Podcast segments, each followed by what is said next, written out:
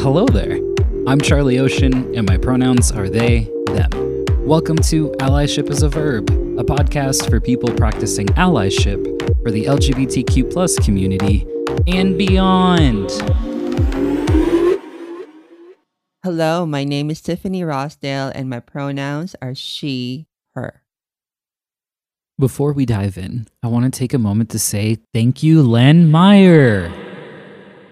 Len contributed to the Indiegogo campaign. Thank you so much for your support, kind friend. I'm so excited to have Tiffany on because today we are virtually traveling to Tokyo, Japan to learn about her experience as a transgender woman, especially as someone who emigrated from the Philippines and she's also had experiences here in the States on her travels that she'll share with us. It was a treat to have her on because I was also on her podcast, The Breakfast with Tiffany show. She is such a kind and gracious host, and I had a wonderful experience from start to finish. I hope you'll give her podcast a listen. I don't even know how to introduce her fully because she's a shapeshifter who has tapped into so many different fields over the years. So let's just get to it. But first, self reflection questions. Here are three to consider while you're listening, and be sure to stick around after for three more to take with you. Number one Which famous trans women, if any, can I name? Do I know any from my country? Number two Do I have community to lean on right now? Number three, if I can remember, what did I want my life to look like as a child? Content warning for some transphobia. And now, the conversation.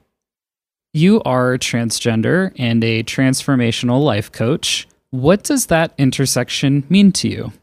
Being a transgender and a transformational life coach is a powerful intersection for me. I can empathize with the unique challenges faced by transgender individuals, and I can offer guidance from personal experience.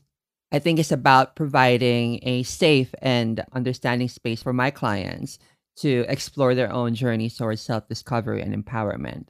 And I've been through so many different phases of my life, and a lot of it comes from struggles from my childhood, dealing with my family situations, being the eldest amongst my siblings, it was my responsibility to make my younger siblings to make them feel safe and have hope that we all can have a better life. Then, while dealing with that, I was also in a confusion of my gender identity. And mind you, I was five, six years old during that time and not being accepted by my family, living with different relatives then moving out from my mom's families to be with my father, whose job is a security guard and could only afford to rent an apartment in a slum area of Manila. Then my mother took us back again. There's a lot going back and forth and living with different people, meeting different people as every year is a new new surroundings, new schools for us, changing of places. I think it was a lot to deal with at a very young age. Then when I moved here in Japan, coming from the Philippines, that's when I started my transition, going for different careers. I started from working as a factory worker to a showgirl, doing hostessing. And after that, I started my entrepreneurial career. And now, very active in advocating for our community, doing my weekly podcast, which is the Breakfast with Tiffany show supporting different nonprofit organizations as a leader, and then entering the entertainment industry again, but this time being an actor. So I think with all these transitions and experiences I've had, I can use all of that by helping others through my coaching.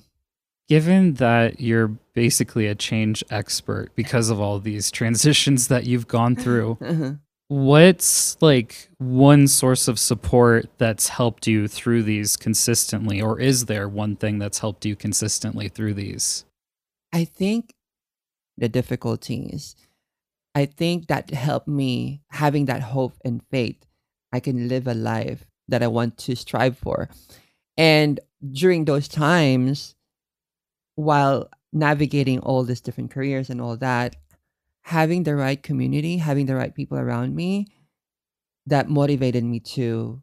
I wouldn't be able to transition and do all that without anyone providing me information and leading me and sharing all this things. So I think my surroundings and the people around me are very important.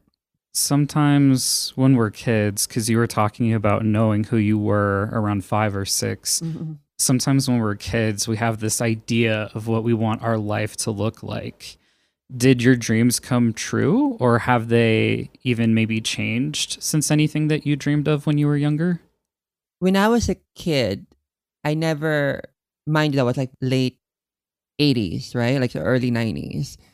And eh, back in the Philippines, we didn't have much of representation. So I don't really know who I am going to be in the future. I know that I was unique and different. I knew right then that I will have a life that I want, but I didn't see it. I wasn't able to see it clearly that who I wanted to be. Because also part of living in the Philippines, we're very influenced by American culture. I've been watching a lot of MTVs and all, you know, like movies from America. I thought that one day I can be in America and live an American dream. That was my dream back then. Over the time, it changed because I was able to travel in America while I was here in Japan, and I realized America is not it's not the place for me to live. I prefer living in Japan. So yeah, it changes. But I think one dream that I had remembering then was to have that American dream. What is different about America that you were like, no, thank you, I will stay in Tokyo? you can be honest. yes, I want to be totally honest. fine. I want to be honest about it. Um, I love America because I've been in America so many times. I've been to the LA, New York. I love Miami. All these big cities, right? I've been able to visit them. I've been able to explore, and I love how the culture is very diverse and everything is big. Everything is, you know, like everything is extravagant in America compared to Japan. But what really made me think that Japan is the place to live is my safety. I've been in America a couple of times where once I reveal myself as a transgender to someone that I meet while I was traveling in America, and I almost got killed because of who I am. And I realized like it's dangerous for me to live in America. And living in Japan for 29 years, I never experienced that at all. So I thought that safety was very important to me, and that's why I'm still here in Japan. In terms of public opinion or social acceptance in Japan, how have you seen attitudes toward transgender individuals and the LGBTQ plus community broadly evolve during your time so far? Has it changed much? I think I've witnessed a gradual shift in attitudes towards transgender individuals in the LGBTQ plus community, especially during the pandemic when we all had that time of reflection. And a big part of that also was the situation during that time there in America when the Me Too movement and the Black Lives Matter was happening. Then then events like Transgender Day of Remembrance, Transgender Day of Visibility. I think all of this reached Japan and people here started talking about all these issues. That's also when I realized I need to raise my voice and start advocating for our community because I realized that there's not enough activists here in Japan sharing their stories and struggles. For the most part, I didn't let people know that I'm transgender living here for that long. I was scared and there's so many worries I had before, so I kept living by not sharing my gender identity. I always thought that it was for my own safety by not revealing my true identity. So all these realizations and reflections during the pandemic had really pushed me to think of my purpose in life and what I can give back to my community when I became an activist, I started to meet more people from our community. I was invited to different LGBTQ plus events, and now I know most of people from the community, and I now have more understanding towards each identity within the spectrum. So during the Pride Parade this year in Japan, I've never seen so many people gathered and paraded during the event. I've seen so many companies, so many brands, even schools, universities, embassies supported the event. So there's definitely a lot of changes happening. While there's been progress, I think there's still work to be done. And Japan has really made some strides, but there are still legal and societal barriers that hinder full acceptance and inclusion. In order to prepare for my conversation with Tiffany, I was digging around online to find out about the legal protections in Japan, and they aren't as good as they could be. For example, changing one's gender in Japan is legal. Unfortunately, it requires a psychiatric evaluation and surgical sterilization, and they're not the only country to do that. The person must be single and without any children under 20 years old. What? It just reminds me of, well, somebody please think about the children for you Simpsons fans out there. I honestly can't think of any viable reason for that. It's just heinous. So, moving along, non binary, better known as X gender in Japan, is not yet legally recognized. There are no nationwide protections for issues like housing discrimination or employment. Some cities may have protections, like Tokyo does for employment, though.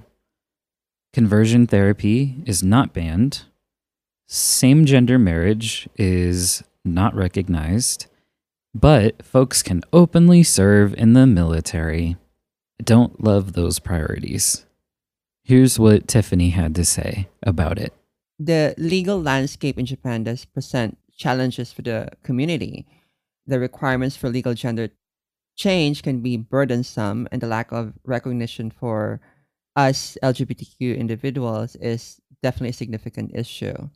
And this impacts also my coaching practice at also it underscores the importance of advocating for legal reform and providing support for clients navigating these complexities now with my career as an actor, I want to share this story because I rarely get jobs from the agencies. The system here in Tokyo or in Japan, if you're a foreigner and you are an actor, a model, or your other entertainers, most of us are freelancers and we can join all the freelance agencies. It's because they know that I'm transgender. I would only get like emails or calls from the agencies if there's anything LGBTQ plus related work. For example, this year I only probably received three or four times and I don't even get the job.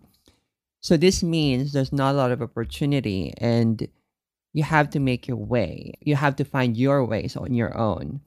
And I'm really grateful because living here for a very long time, I made connections and that gave me the opportunity to have project as an actor, which I would not get it from the industry itself, True, you know, from the agencies. In Japan, like there's not a lot of LGBTQ plus actors or musicians and really not much of a representation for our community. I mean, there's several of them, but they're mainly comedians. And I'm not saying that there's something wrong with being a comedian. What I'm concerned about is the future generations from our community need to see that they can be whoever in their careers, if they don't see an actor or musician, I don't think they will pursue what they're really passionate about. And that's what happened to me when I was young. Yeah, here I feel like we're only now starting to tell our own stories and in a way that doesn't have to necessarily be riddled with trauma. What I mean by that is, I remember as a young queer person in the 90s when I was able to watch some of the movies that did exist, a lot of it was stigmatizing our community. And there always had to be issues where their mental health wasn't good, they were murderers, they died in the end. Like it was just like constantly tragic. There was no winning. It's felt like that's shifted over time. And now, to see, especially younger generations, like on shows like Heartstopper, like trans people playing trans roles and just things like that. It, it's really inspiring. And honestly, I didn't think I'd be able to see something like that in my lifetime. So I think it's really exciting. And that's not to say it is solved and like everything's good because there's still storylines that are the tropes and like maybe trans women for example are only very specific roles and they're not really allowed to step outside of that or whatever that looks like but i'm excited about the progress it just it doesn't feel like enough and it's also exciting at the same time so it's kind of a it's a complicated feeling for me Hmm, I agree. Yeah. I agree. What issues within the lgbtq plus community or even just focusing exclusively on the trans community do you think deserve more attention and discussion in japan today I recently met one amazing Japanese transgender woman who is actively doing many work in the government. She tried to run for mayor in one of the most known city in Tokyo, but she didn't win. What she told me was there is this community of people that doesn't want change in Japan and majority of them are older people. And during the elections what they do is they're the ones who actively vote and support the candidates they prefer. And these communities are like seems like a cult right? Like they don't want to accept like all these new changes like marriage equality and all other lgbtq plus related issues i think that's one thing that i can share about when it comes to like blocking the progress of the issues that we're having here in japan. So you shared with us what some of the reactions were when you were here in the states and shared that you were transgender. What are some of the reactions that you get in japan when you share that with people? Mm. Japanese people are never really they're very respectful. That's one thing I love about Japanese people. They're very respectful. They don't judge you for who you are. Sometimes you would also see people around like especially during the weekends. They dress like you've probably seen it like you know the Harajuku girls like wearing like those outfits. During the weekends you see a lot of them like dressing up and people don't look at them like they're like they're weird or something. And I've also seen a lot of cross dressers. So seeing them like going around and taking public trains or any public areas in Tokyo, I never see them like someone look at them that they're weird. So that I really appreciated in Japan and I never had issues being open about myself to people, especially to Japanese people. They have like, oh, some people will be surprised. They'll be like, oh, I didn't know. Ah, yes. A tale as old as time. So I've created a rhyme. For why, oh, I didn't know, isn't a compliment to bestow. This is your reminder or warning for the first timer. Never tell a trans or non binary person you did it or wouldn't know. It's a big uh oh. A big uh oh spaghettios. It's a big yikes to force stereotypes. You think you've got them clocked. Well, you're about to be shocked because you can't tell by looking, and who even cares? Mind your own business, mind your own affairs. And if you think you can, please try to understand. Unless we're wearing a shirt, sticker, or pin. No, you can't tell by looking.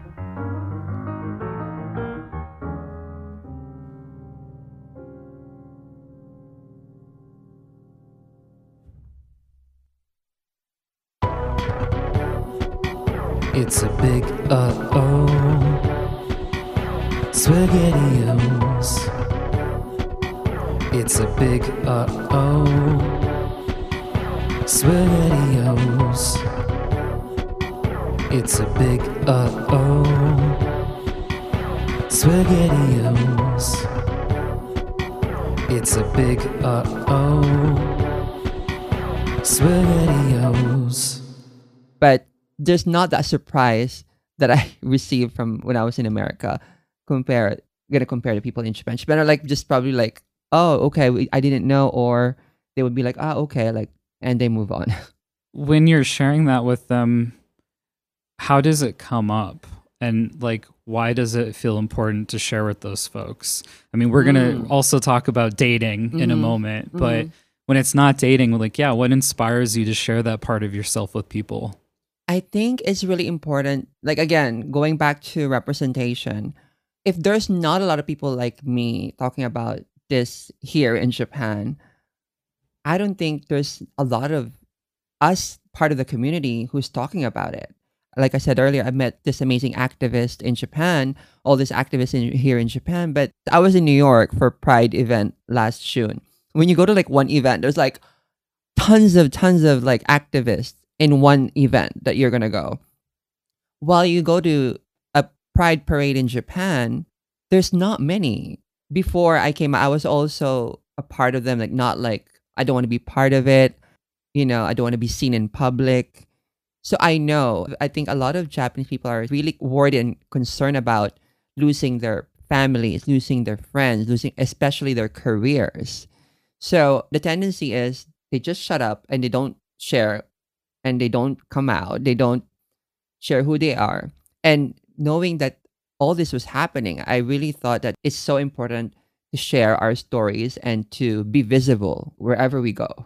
How does it come up? Is it like within the first five seconds of meeting someone, or is there a particular topic that comes up? No, but of course I don't like, hey, I'm a transgender, like not like that. it's more of like a conversation. Right? One is to become like Mhm. When I feel like the person is gonna be more understandable about, you know, like getting to know them and then I can share a topic about my gender and then I will tell it. Otherwise, it doesn't have to be, you know, every time I meet someone like I'll tell them I'm transgender.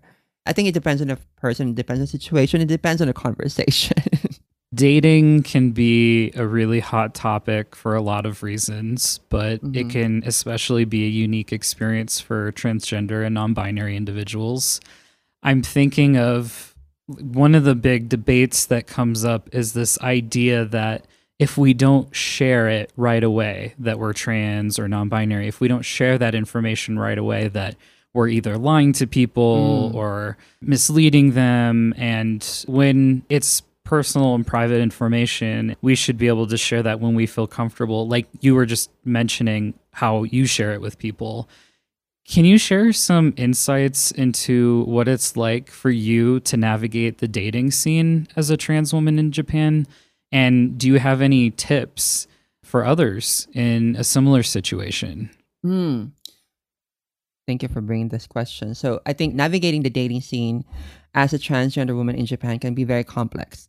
I'm going to share also based from my experience as a transgender woman living here. I shared earlier that I almost got killed in America because reveal like what you said earlier, revealing yourself can be dangerous to some people. In Japan, I've dated my preferred in dating are straight men or men in general. So I used to date a lot of Japanese men, and a lot of them, even if I revealed myself later on, not like when you meet them right away and on the date and you tell them about your transgender. And this was like back, back like early 2000. Like this were the times where not even people talking about like transgender and all that, right? So I'm very selective of people that I'm gonna share myself and revealing myself. Once, of course, I get intimate. If it's going to be a relationship, I think it's important to reveal myself. And what I noticed every time I reveal myself to Japanese people, there is understanding and there is respect. And also, of course, there were times that where I revealed myself, They'd be like, oh, sorry, it's not for me. But I never really had a problem like what I had in America when I revealed myself that I almost got killed. So I think in Japan, dating as a transgender woman can be more safer. In the Philippines, I never really had the opportunity to experience that, but based from the, my transgender sisters that I know that lives there, like it's a struggle, like to really meet men who is interested in them. And a lot of also that in the Philippines I've heard is like you have to give money. You have to provide money to have that relationship. So when I had previous relationships from Japanese men, they would also treat me like as a woman. So I think those are my experiences living here in Japan as transgender. I think it's crucial to communicate openly with your potential partners about your gender identity and your experiences. And also building a support network of understanding friends can also provide a safe space for all this, you know, challenges that we have when it comes to dating. Yeah. And are you meeting these folks on like apps, like websites or something when you're dating? Yes, there's this Japanese dating apps that I used before, which I don't use anymore. But yes, that's how I met them through the dating apps. And also when I used to work as a hostess and showgirl, I was doing that career for like more than 10 years. I was able to meet men through my work, like meeting them, they come to my work, and then eventually it becomes relationship. When you were putting your profile together, what for you made you decide that you wanted to wait to disclose that to people versus having it like out there on your profile? Hmm. I think it goes back to the safety. So I use several apps now. Now I use, of course, I have my Tinder app. I have also Bumble app. And since I came out though, I don't really focus on those apps anymore. Before, I would very actively use those apps to meet men, but now I use this app called My Transgender Date app, which you don't have to really reveal yourself because it's already written there. It's also an app for transgender women to find your potential relationships. Going back to your question, not putting it on my profile, for example, on Tinder, on Bumble, I think it's not necessary to just put it there. And if you do, I think there's no chance of you to meet potential partner or potential men that will be interested in me. That's how I thought back. But now I, am I'm using more of this app called My Transgender Date app that I don't have to tell them that I'm transgender or whatever. Like, I mean, everything was written on the profile, so I don't have to be worried about that. So, in some ways, you've kind of gone from one side to the other. Mm-hmm. When I think of trans specific dating sites, I think of people who treat trans women as a fetish. Mm-hmm. Is that something that you've experienced with people, with like the men approaching you on that website? Or do they tend to be more respectful? Yeah, I think you're absolutely right. There were times there there were men who actually will message you and ask you like questions like, "So are you pre? Are you like, did you do your surgery?" Like, which is too private to ask right away, right? So those questions, I think, what also probably what, what made me think that like you know not to reveal everything because of those fetishizing trans women. Yeah, I received those messages before. It's tricky. Dating's hard for everybody. it's just hard for everybody. What are the expectations of women in Japan? So in Japan, like there are traditional expectations of women when it comes to like femininity, their modesty, their politeness, and adherence to certain beauty standards. However, I believe that being a woman is deeply personal experience. And for me, it means embracing my authenticity, my strength, and compassion. My own journey as a transgender woman has inspired me to express my womanhood in a way that feels true to myself. Year 2020, I joined this women community called Few Japan, F E W means for empowering women in Japan. I was scouted to be one of the board of directors, and this community has been in Japan for more than 40 years. It's a community where all women come together. A lot of them are expat community, a lot of them are foreigners. And being in the community and understanding like what they fight for, I've really learned a lot. And I was really honored to be part of that community and that community also, they wanted to be more inclusive. That's why they include me as a transgender woman to be part of the board. and share my stories and share my experiences and share my struggles and what my difficulties living in Japan. So, yeah, that really helped me a lot to understand about womanhood in Japan and the community. I know that you said American culture has influenced you watching movies and everything. Has anyone inspired you to be the woman that you are? Ever since I become an activist, I'm advocating for our community, learning all that. I've been really inspired by all these amazing women and not just women but also amazing trans women like in America like Laverne Cox, Angelica Ross like apart from being an actor or a celebrity they're also advocate a lot about our community and showing and letting people understand about us more and more. So it's very inspiring to see them doing that. And while we don't have anyone to look up to here in Japan According to Wikipedia, Aya Kamikawa won an election in April 2003, becoming the first openly transgender person to seek or win elected office in Japan. She won a four year term under huge media attention in Tokyo. Her platform was to improve rights for communities like women, children, the elderly, and LGBTQ people. She was the only openly transgender official in Japan until the 2017 election of Tomoya Hosoda.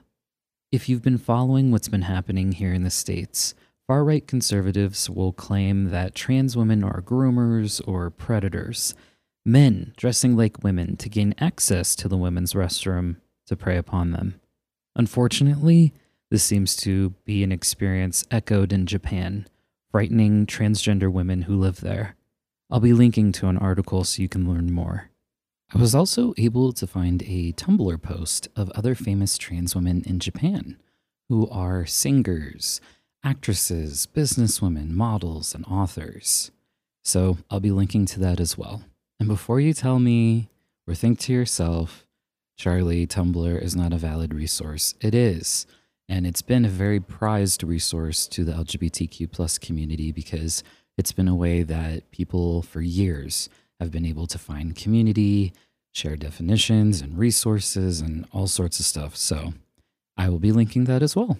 So hoping that I can also I can use that for my activism here in Japan. Sometimes my friends and I will talk about what makes us feel gender euphoric. And I know for myself, sometimes it's an external experience for how someone will treat me. Mm. So, for example, having someone that I'm intimate with rest their head on my now flat chest, like feels really good to me. Or when people use my they them pronouns, mm. what makes you feel gender euphoria? Hmm.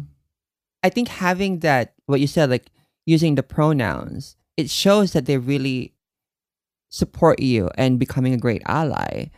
And I think having them listening, having them really interested in like what stories we can share about our experiences, but just being a good listener, I think makes me feel more safe to share my stories to them. Like this is how I see whenever I meet someone, a new person or someone that I meet that I or knew that I share something about me and then like when I see something that they're interested, like they're interested to learn more about me too. Like it sparked their interest that they're interested to know about what a transgender woman like, you know, living. And I feel more excited to share my stories to them. So I think that's very important to be a good listener.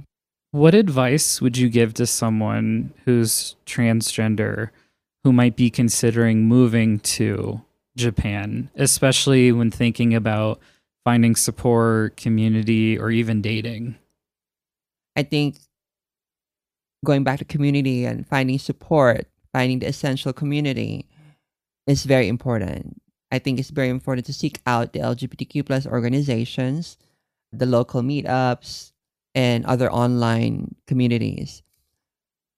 Engaging with expat and local communities that are inclusive and affirming and here in Tokyo, we now have a place called Pride House Tokyo where you can get more information about LGBTQ and it's also safe space to meet fellow LGBTQ plus, and I've been there several times.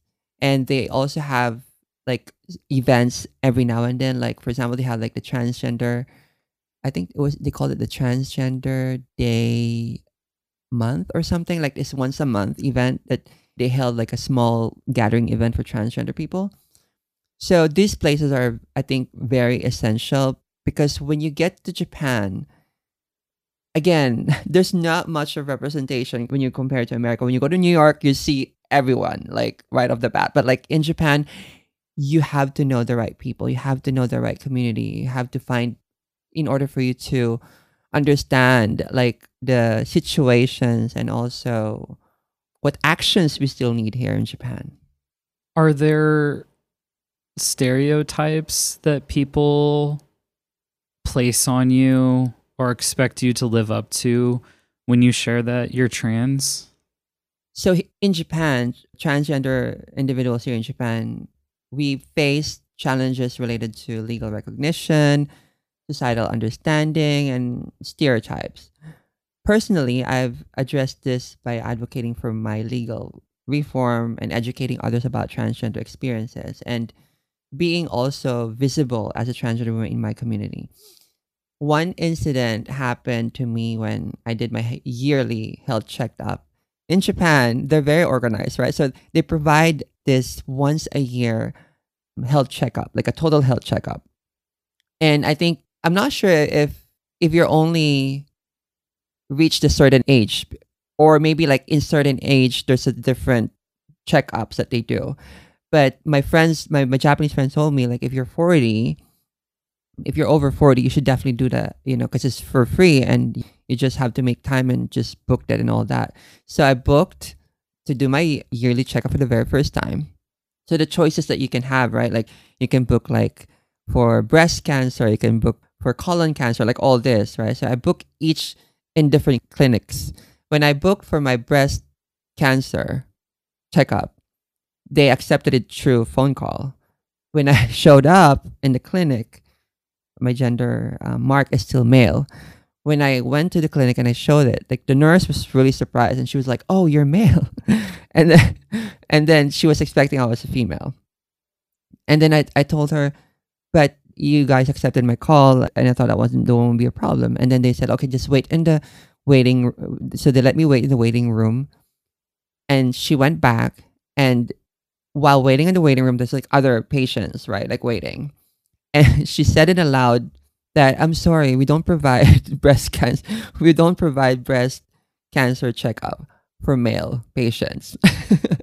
and I was like, okay, so where am I gonna go if I need to go check out? I have a breast implant, and then she went back again, and then asked probably the doctor or whoever that is, and then she came back saying that the city that I live in, this rule, uh, what do you call it? Like this, there's like city, each cities, right? You have like a city office, a city office that I belong. Coming from the city office, he said like they don't provide that service for male patients. And then, of course, I asked, so what am I going to do? What if I find out I'm, you know, like, not to wood, I didn't have any breast cancer, but like, what if I found out if I'm breast cancer, I have, it's possible because I have, I have a breast implant. And then she said, like, if you know, if there's something hurting you, like all that, we can check you up. But if not, if you don't feel anything, then, you know, we're not going to, if we check you and we don't find anything, then you have to pay. Because these are for free, right? It's supposed to be for free. So I was really shocked that they don't have the hospitals, they don't have that trainings for people that works there. It would have been nice if they asked me in a separate room and the head of the clinic or the doctor would have spoken to me properly, telling me all this rather than like humiliate me in the public where everyone's still there, right? So I openly talk about this on my on my social media and a lot of Japanese people were surprised that this is happening. So I think this kind of experience is so important to share. There might be other people who experienced it before, but they just shut their mouth. They don't, don't speak about it. So that's one incident that happened to me that I think is really important to address and share the stories. I'm so sorry to hear that you've had that experience. I've definitely had similar ones myself. Okay. Yeah. And Yeah. and I actually went to so of course I was really concerned about like I had my breast implants for many, many years. Like this was like back, you know, twenty years ago. More than twenty years ago. So I thought that I really need to do my checkup. So I booked a clinic where recommended by a friend who they also allow transgender patients that, you know, for checkup. So I went and luckily like I'm grateful that it's all good. Like I didn't have anything. But I have to pay two hundred dollars just for that checkup. While you can have that in that health yearly checkup as for free. can you imagine? See, and that's why I wish our healthcare here in the States, and I imagine most every place does this, separates it based on what your gender is or what your sex is. You know, every place is different, but that's why my stuff all still says F or female because I want to have that conversation. Mm. But like you said, there's there's not a lot of people that are trained to be sensitive to that. I usually get like a nurse laughing or something and Mm. like, "Oh, let me change this." And I'm like, "Don't change it actually. Mm, Leave it. mm, That's what it needs to say." And yeah, it just creates awkward scenarios. So part of why I haven't changed it is that if I get health insurance as a man, well, men, and I'm putting heavy air quotes on that, mm, men don't normally get like pap smears or or things like that. And so I would be denied care. I would do the same thing like how you've had to. I'd have to pay out of pocket for those services. And I just don't want to have to do that. So until our systems, especially our healthcare systems, can decide, you know what, everyone gets access to the same care and you determine with your medical professionals what you need. We're not going to deny it because there's an M or an F or an X on your identification or for your health insurance. Like it's purely just everyone gets access to the care that they need. And I feel like it would be a really simple change to Mm. make, mm, but I'm sure there would be people who disagree Yeah. with me on that. mm. But then that way it eliminates it eliminates the awkwardness. People are going to have to be trained then to, you know, be more sensitive to trans and non-binary individuals. And then yeah, again, you get the care you need. And yeah, I don't know. I feel very passionately about this. It's something I've been thinking about a lot more lately. I agree with that. And on top of that, we pay we we also pay the same amount, you know, like what they pay. Why can't I have the same access? Yeah. I wish that people could get the care that they need and that people understand it's a holistic situation, right? Because it's not enough that you have a provider who's trans and non binary inclusive. The staff need to be as well, right? Like from the moment maybe you call to make that appointment, that they're not misgendering you, that they're not making any comments or anything, when you give them information over the phone, that yeah if they see m on your documentation but then you're coming up and you you look like a woman like they're not you know making any snide comments or anything like eh, the whole process needs to be smooth and so yeah that's why it's really important that all of them get trained and regularly too because there's cultural shifts so i'd say like yearly there needs to just be yearly training to make sure that they are doing the best care possible. But more often than not, places consider that like a bonus or an extra or something, and so they won't do the work. Mm, um, and I true. honestly don't mind Mm. That some places will just like specialize in it. However, Mm, then you have a situation here like there are a lot of folks who are part of the lgbtq plus community that are in rural areas. It would take maybe five hours sometimes more for them to get access to care mm, for for anything um, Mm. health health related. But especially for someone who's hopefully trans and non-binary affirming. So it's just there's a lot there's a lot to think about and i just wish that people could get access to the care that they need mm, absolutely, yeah. Sorry, I went on a whole monologue there.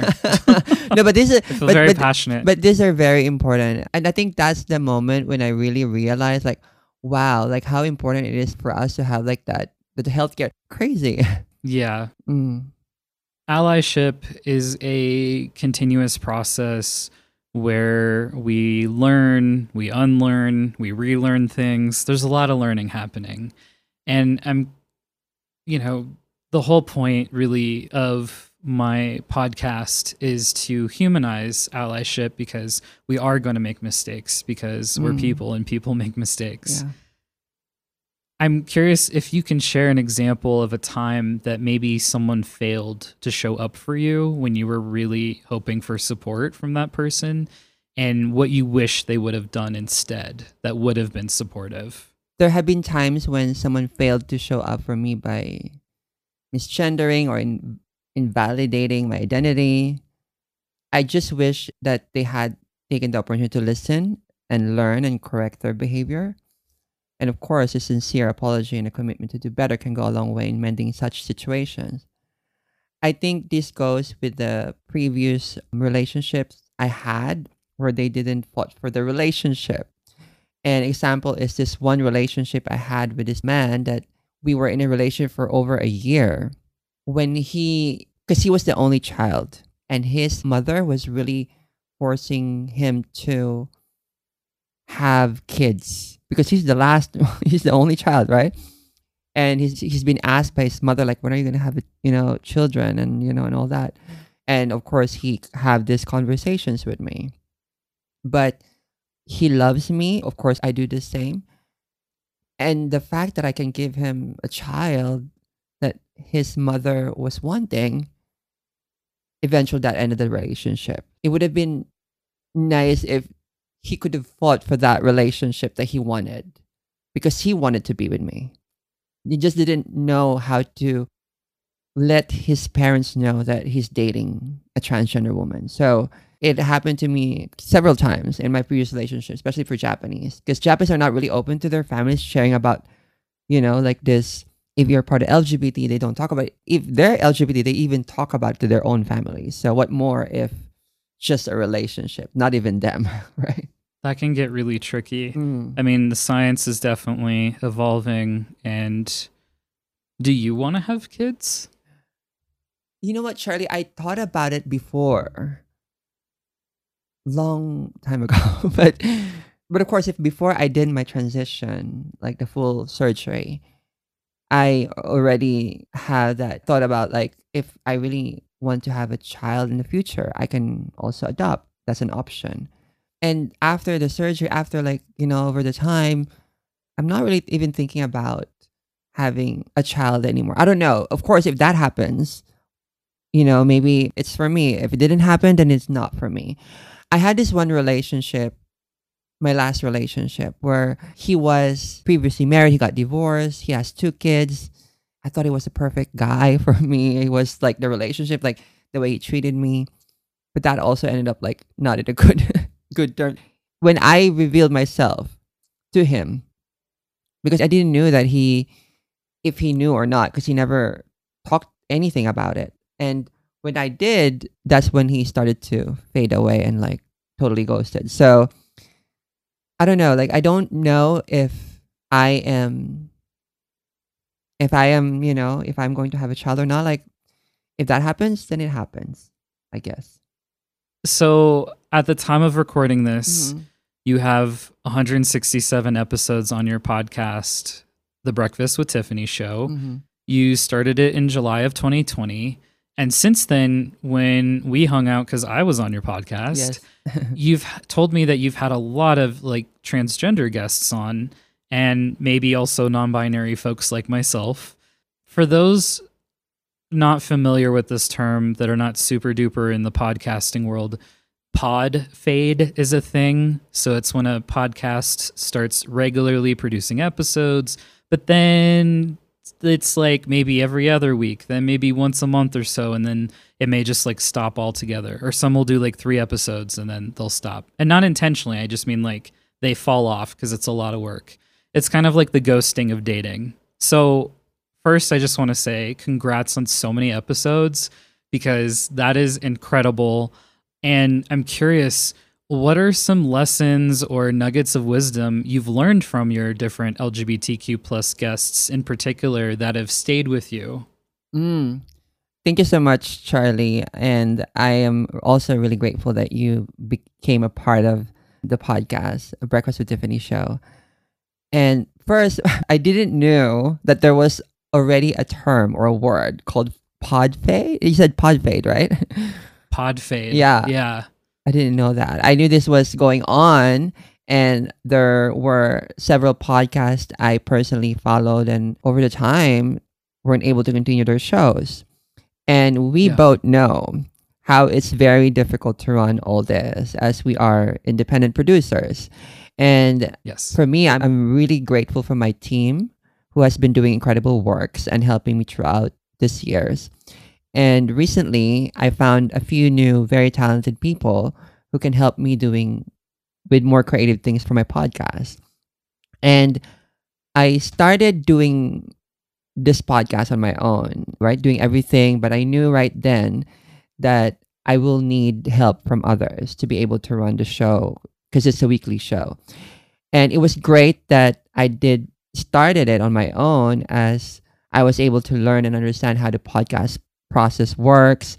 And I've also learned from having many errors and mistakes. And over the time through my podcast, I've learned so much from all the guests, especially from the LGBTQ guests that I had. And one key lesson is the power of resilience and the importance of creating spaces for authentic conversations. And also hearing their stories of their strength and their self discovery has been a constant source of inspiration towards my activism.